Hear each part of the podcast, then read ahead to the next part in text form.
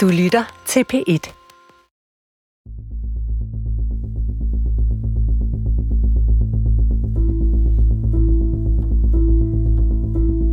Jeg var jo alkoholiker fra start så første gang jeg drak. Så jeg har jo hele tiden haft den der trang til at drikke. Men jeg har så levet et ufatteligt kontrolleret liv for at kunne have en sportskarriere ved siden af, at kunne tage min universitetsuddannelse, have en erhvervskarriere. Det har, har betydet, at jeg skulle leve rigtig, rigtig kontrolleret. Lige pludselig så følte jeg, at jeg ikke havde kontrollen mere. Jeg hedder Jørgen, jeg er alkoholiker. Jeg har været ædru nu i lidt mere end 22,5 år. Jeg har været alkoholiker. Jeg har været alkoholiker altid fra første gang jeg drak. Der drak jeg mig i hegnet. Øh, og havde lyst til at drikke igen. Selvom jeg sov og blev fuld og brækket mig, så tænkte jeg, det var fedt, det må jeg prøve igen. Sådan har mit liv været, at jeg har grundlæggende haft lyst til at drikke, lige så snart jeg kunne komme til det. Og så har jeg måttet bruge mange kræfter på at kontrollere mit drikkeri, for ikke at, at give efter for min lyst til det. Jeg hedder Maggie, og jeg er sponsor. Det vil sige, at jeg rådgiver andre alkoholikere. Dem kalder vi sponsis. De skal igennem 12 trin, en livslang opgave, for at blive helbredt for deres misbrug. Men AA-programmet og de 12 trin bygger på villighed. Der er ikke noget, man skal. Tredje trin. Vi besluttede at lægge vores vilje og vores liv over til Guds omsorg. Gud sådan, som vi opfatter ham. Det tredje trin. Den er jo ret vigtig. Netop den, at Gud, sådan som vi opfattede ham. Allerede der, jeg gjorde det selv, der stejlede jeg simpelthen bare. Og jeg tror igen, det der med at komme ind og tale om det, og ligesom det der med at have et åbent hjerte, og prøve. Det kan godt virke kunstigt.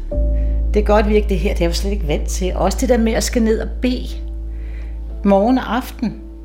Gå på knæ. Og det er også at få den ydmyghed ind. En taknemmelighed over, at her har jeg fået en chance. Her jeg er på vej hen til ædrueligheden. Jeg øh, har fået noget ind i mit liv, som jeg ikke har prøvet før, men som jeg begynder at tro på.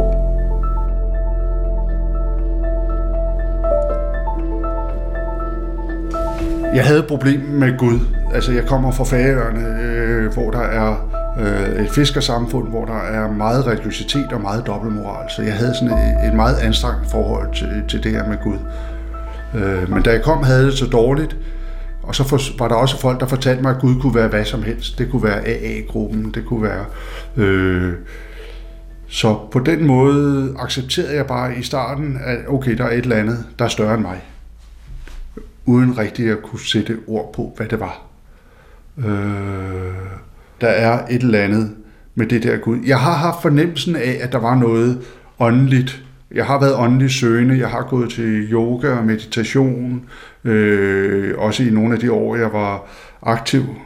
Så på den måde har jeg været åndelig søgende. Jeg kan også huske en gang, hvor jeg havde sådan en, en oplevelse nærmest øh, ud af kroppen oplevelse øh, på Færøerne, hvor vi havde røget has og kørt igennem tunnel, og lysene øh, spillede sammen med musikken, og vi kom ud på den anden side og sad.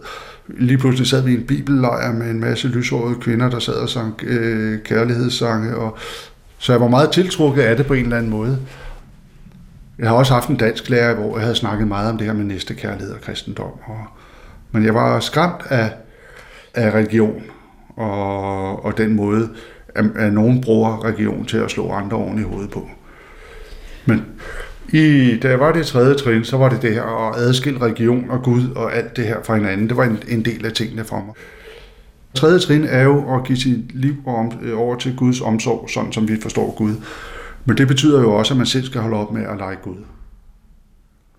Og, og det havde jeg jo brugt meget af mit liv på, når jeg havde været, når jeg skulle spille en kamp dagen efter, så sad jeg før og tænkte over, hvad jeg skulle gøre, og jeg endte altid ud som rigtig god. Hvis jeg var på arbejde, så havde jeg tit planlagt de møder, jeg skulle til, før at sidde derhjemme og planlagt, og så gik hjem efter mødet, så kunne jeg sidde og genspille de der møder og være irriteret over, at folk ikke gjorde, som jeg havde tænkt, de skulle gøre, og de havde sagt noget andet, end jeg har sagt, og så kunne jeg sige, om så sagde jeg lige.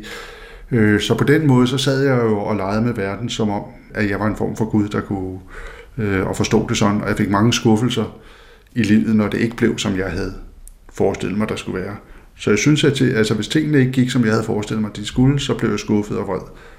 Så for mig handler tredje trin først og fremmest om at abdicere som Gud selv, og ikke tro, at man kan styre det hele. Og nogle gange, så også den anden vej, så er jeg bange for at sige, hvad jeg gerne, hvordan jeg gerne selv vil have det, fordi jeg er bange for at tage fejl.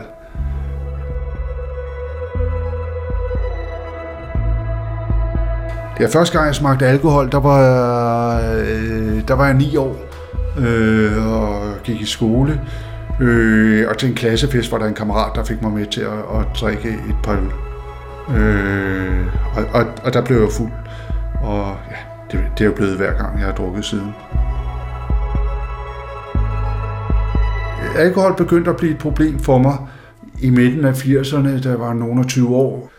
Der kunne mit knæ ikke mere gøre, at jeg spillede håndbold. Jeg havde mange år haft den her grundlæggende trang til at drikke, men også en grundlæggende trang til at dyrke sport, så derfor så, så var jeg ædru langt hen ad vejen i, i lang tid, når jeg dyrkede sport, og det, det holdt mig ædru. Men da jeg holdt op med at dyrke sport, der begyndte jeg så at drikke mere på daglig basis, og gå på værtshus og spille billiard på daglig basis, frem for at øh, gøre så meget andet. Så tog jeg nogle fisketure til, i, i Nordlanden for at, at prøve at komme ud af det her drikkeri, og jeg kom ud af en del af drikkeriet, eller en del af mit misbrug, det var stofmisbrug.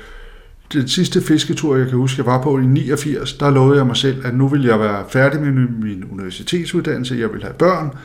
Øh, og da jeg kom hjem, så spurgte jeg en kvinde, som jeg kendte og havde kendt i en del år, om hun ville have børn med mig, og så sagde hun, det ville hun gerne, hvis jeg lå være med at tage stoffer. Og, og det gjorde faktisk, at jeg holdt mig fra stoffer i ni år og fik børn, men øh, i den periode, der begyndte jeg så at, at drikke mere, og i hvert fald på daglig basis, og, men også på en meget kontrolleret måde. Fordi øh, jeg også havde en erhvervskarriere, hvor jeg... Det var ikke sådan, jeg drak, når jeg, før jeg gik på arbejde. Jeg drak øh, om eftermiddagen, når jeg havde klaret dagens dont. Men den eftermiddagen blev også kom tidligere og tidligere. For på det tidspunkt, der måtte man gerne drikke en øl til frokost, og hvis jeg fik en øl til frokost, så fik jeg lyst til at drikke, og så sad jeg bare og kiggede på uret hele eftermiddagen, hvornår kunne jeg tage et sted hen, hvor jeg kunne drikke. Mm. Øh, mit lavpunkt var sådan set, øh, at når jeg havde børnene over ved mig, så kunne jeg finde på. Til sidst var det sådan, at min kone fik det skidt øh, og blev indlagt på psykiatrisk. Og da hun kom og på vej ud derfra, så fik hun at vide, at hun ikke skulle have med mig at gøre, fordi jeg var et dårligt selskab for hende. Og det var jo ikke det selvbillede, jeg selv havde øh, af mig selv som et godt menneske med masser af nær, næste kærlighed og så videre. Så lige pludselig, så lå jeg mine børn være i lejligheden, og så gik jeg ned, og så lå jeg og spionerede i en hæk og kiggede op på, hvordan min, øh, og min kone havde nogen på besøg over på den anden side af gaden, og der var en anden faktor, der også spillede ind. Øh, min far blev syg, havde haft nogle blodpropper, og jeg skulle så til lægen for at se, fordi om jeg var disponeret for den her sygdom. Så blev jeg bedt om at tage et helbredstjek, og så tænker jeg, ah, hvis jeg skal tage et helbredstjek, så skal jeg lige holde mig ædru et stykke tid, fordi ellers får jeg jo bare at vide, at jeg skal lade være med at drikke, så det, der er ingen grund til at gå op til lægen, når jeg godt ved, hvad der er galt. Og så tænker jeg, ja, at jeg sagtens kunne holde mig ædru i tre måneder, det synes jeg, jeg havde gjort hver år. Øh, det gjorde jeg dengang, jeg spillede bold. Så i sæsonen op til kunne starte, der holdt jeg mig ædru øh, i tre måneder og trænede helt vildt. Og lå også være med at ryge og bare trænede hårdt. Men sandheden var der i slutningen, eller i 99, der havde jeg ikke gjort det i 13-14 år. Men jeg havde stadig et billede af, det gjorde jeg hver år. Men jeg fandt ud af i efteråret 99, at det kunne jeg ikke.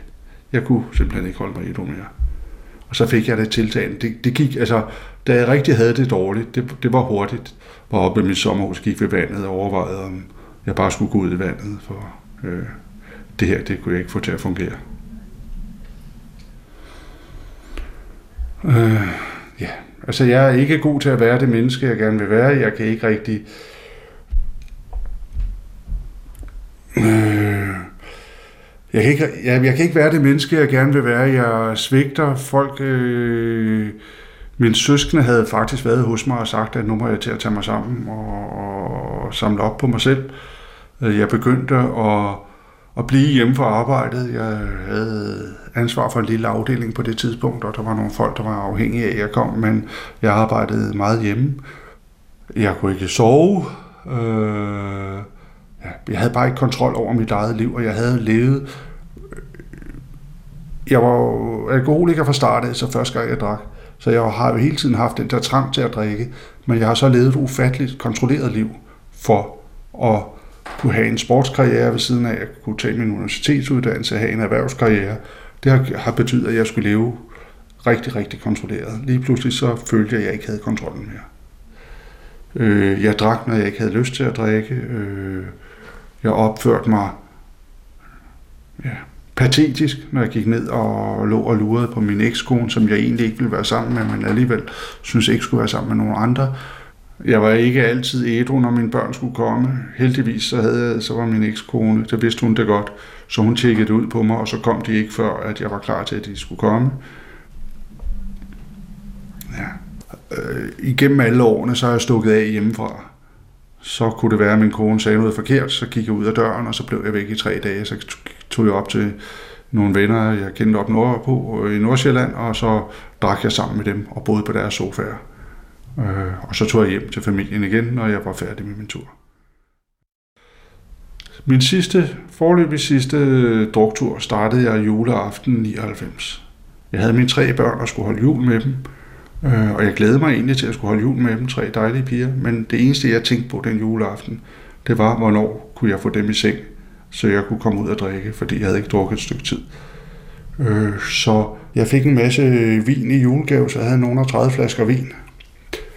Øh, så havde jeg bare gang kokain, fordi at det skulle være nytårsaften 1999-2000, så der, det skulle jeg så fejre.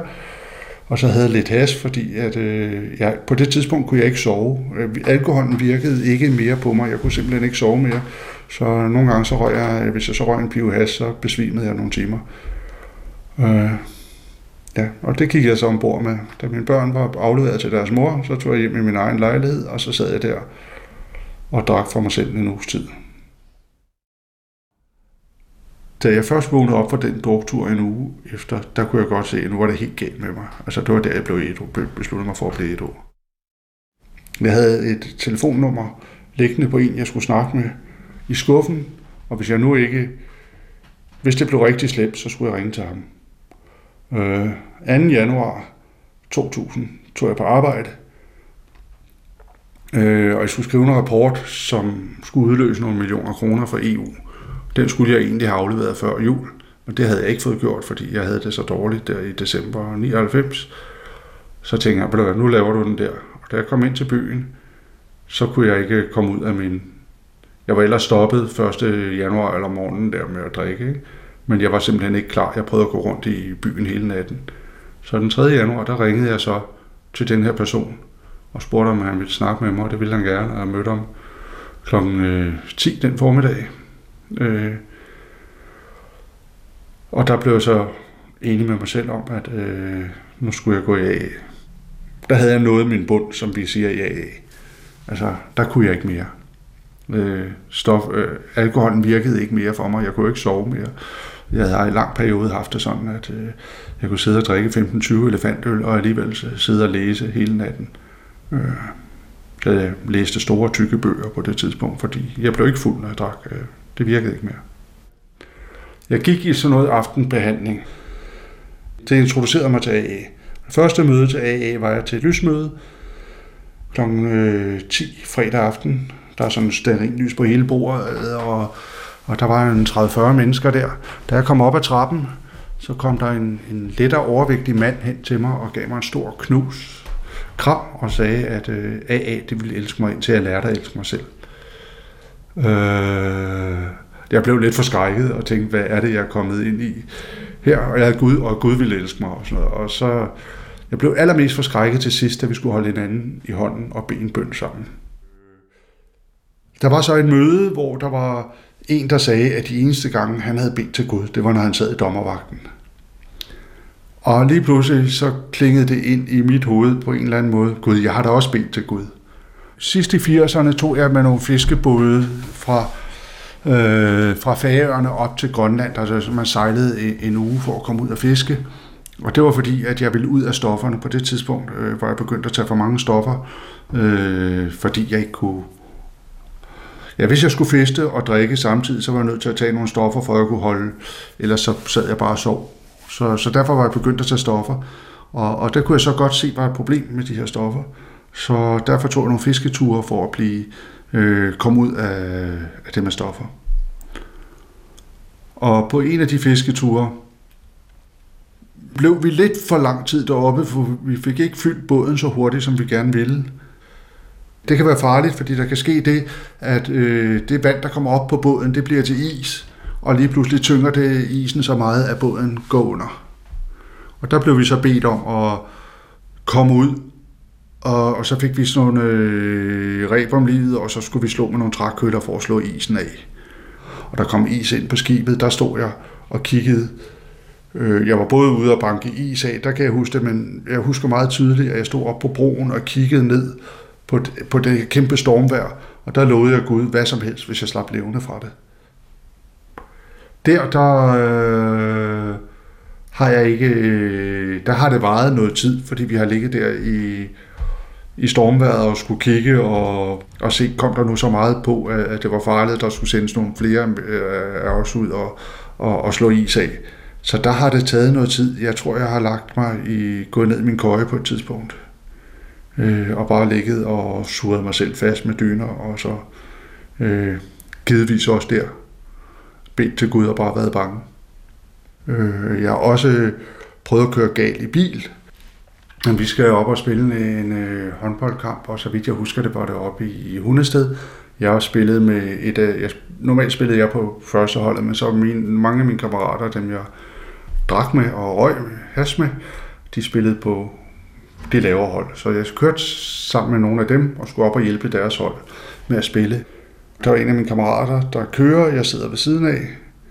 På et tidspunkt skal han overhale, og så i, på sådan nogle isglatte veje, der var snevejr, der var vinteren, så skrider bilen ud, og vi fortsætter direkte ud i skoven.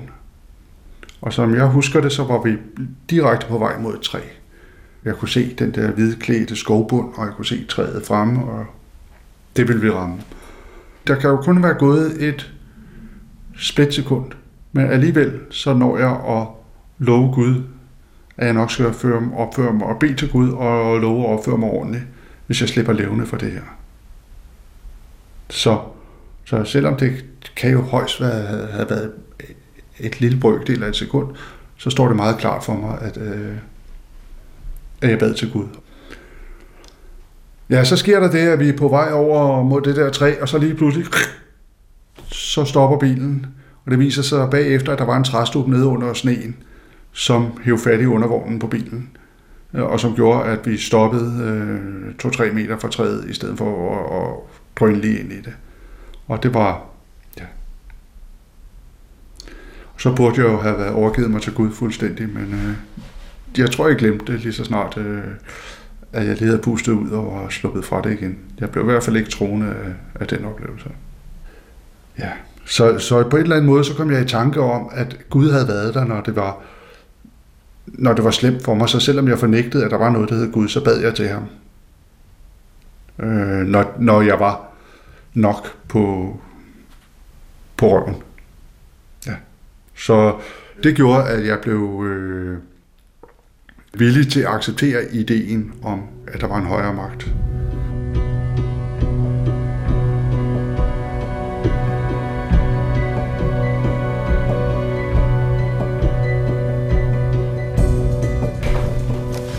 Ja, altså jeg har, jeg har ikke oplevet, at nogen har mistet deres tro, men jeg har oplevet den med øh, den refleksion, når vi taler om det. Hov, der var en gang. Eller der var også en gang, hvor at, at jeg troede, men det stoppede jeg med, fordi jeg er vred på Gud.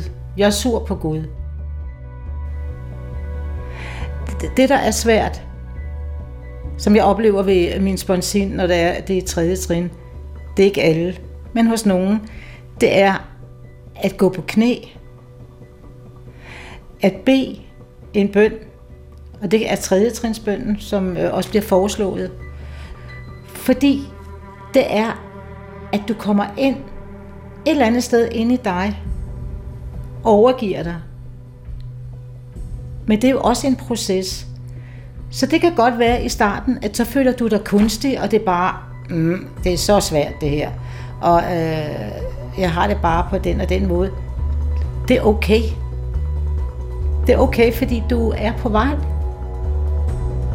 Så nogle gange så bliver vi nødt til at gøre det, der bliver øh, foreslået. Ikke fordi der bliver sagt, det skal du, men at gøre det, for ellers så sker der ikke noget. Så kan det være, at man bliver ved med at have den frygt eller øh, noget andet for, at det, det virker lidt for dumt. Og tænk, hvis nogen kommer ind ad døren, og tænk, hvis, øh, hvor øh, kan jeg gøre det hen, og hvad kan jeg sige. Men at øh, holde det helt enkelt.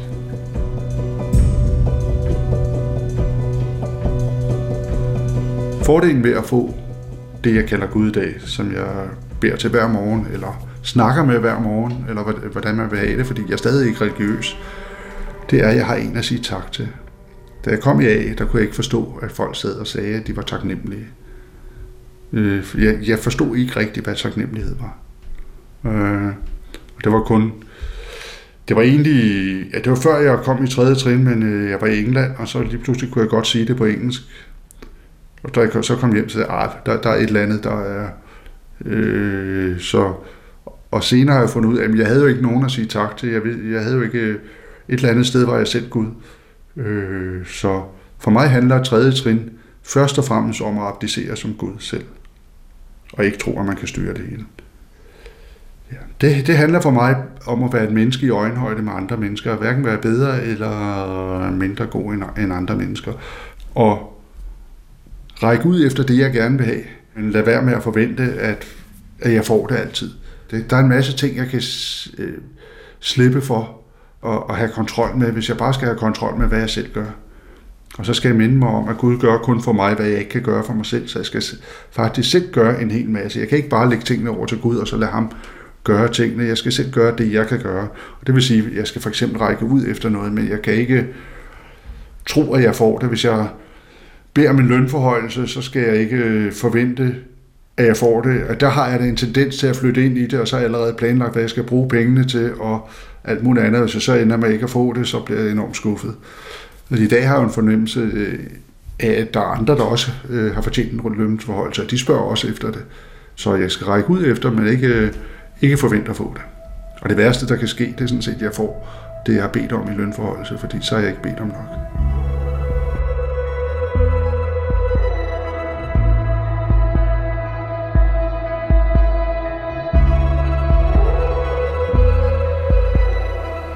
Jeg tænker, at jeg med tredje trin får en forståelse af, at det ikke er mig, der styrer alt her i verden. Når jeg i fjerde trin, hvor man skal arbejde med nogle lister, hvor man siger, hvem var jeg vred på, øh, hvad var min part i det, eller hvad gjorde jeg for, at den her menneske blev vred på mig, eller og så videre.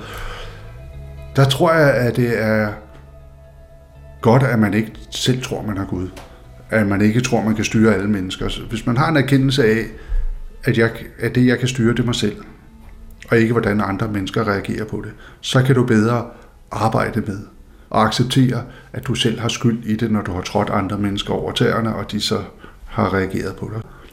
Øh, at der begynder man at sige tak for det, der er. Altså man får en styrke, øh, fordi at man... Øh, man har noget, man kan lægge over. Man behøver ikke at tage sig af alting i verden. Man skal kontrollere en mindre del, end man ellers skulle. Øh, og øh, jeg begyndte at sige tak for en masse ting. Der var nogle ting, jeg var taknemmelig for. Så jeg havde sådan en grundindstilling, øh, hver, som jeg stadig gør hver morgen. I dag skal jeg ikke drikke, i dag skal jeg ikke tage stoffer. Og så øh, beder jeg Gud om at lede mine tanker, og jeg må være kærlig og ærlig og, og sådan nogle ting. Øh, og så siger jeg tak for det, jeg har fået. Tak for, at jeg har nu fem dejlige børn og øh, en god kæreste og et godt sted at bo og godt arbejde. Og det gjorde, at jeg havde styrken, tror jeg, til at kigge på de ting, der skal kigges på i fjerde trin. For fjerde trin er jo, øh, man skal kigge på alle de ting, man har lavet, mens man drak. Og hvis man ikke skal stå alene, og det er måske der sammenhængen er mellem tredje og fjerde trin, at der skal du ikke stå alene med, med dine byrder. Du har sådan set en, du kan dele den med. Når, så, når du skal se på din egen del i, i, i hvad der er sket i dit liv, når du laver din selvrensagelse, så har du faktisk en at, at dele med og en at få tilgivelse fra. Det er måske det, det handler om. Mm.